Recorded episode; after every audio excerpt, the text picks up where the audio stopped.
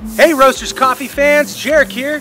Talk to you about Community Giving Day. This month we're going to be giving to Dream Center. So let's go talk to Jesse and Miriam a little bit about that.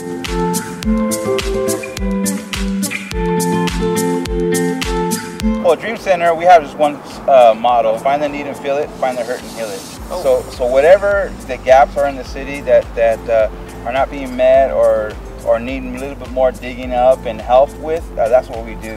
Uh, so we help with homelessness. We help with sex trafficking, at-risk kids and at-risk adults. We also do community service to help those that are in need in, the strategic areas in the, in the city. So we- do a gamut of things. We have awesome volunteers, an awesome team that, that we have that really want to love our city and serve our city. We are so happy to help out Dream Center here in the Tri Cities. You can help out if you come to any one of our 10 locations this Monday. All proceeds go towards Dream Center. Yes, thank you so much.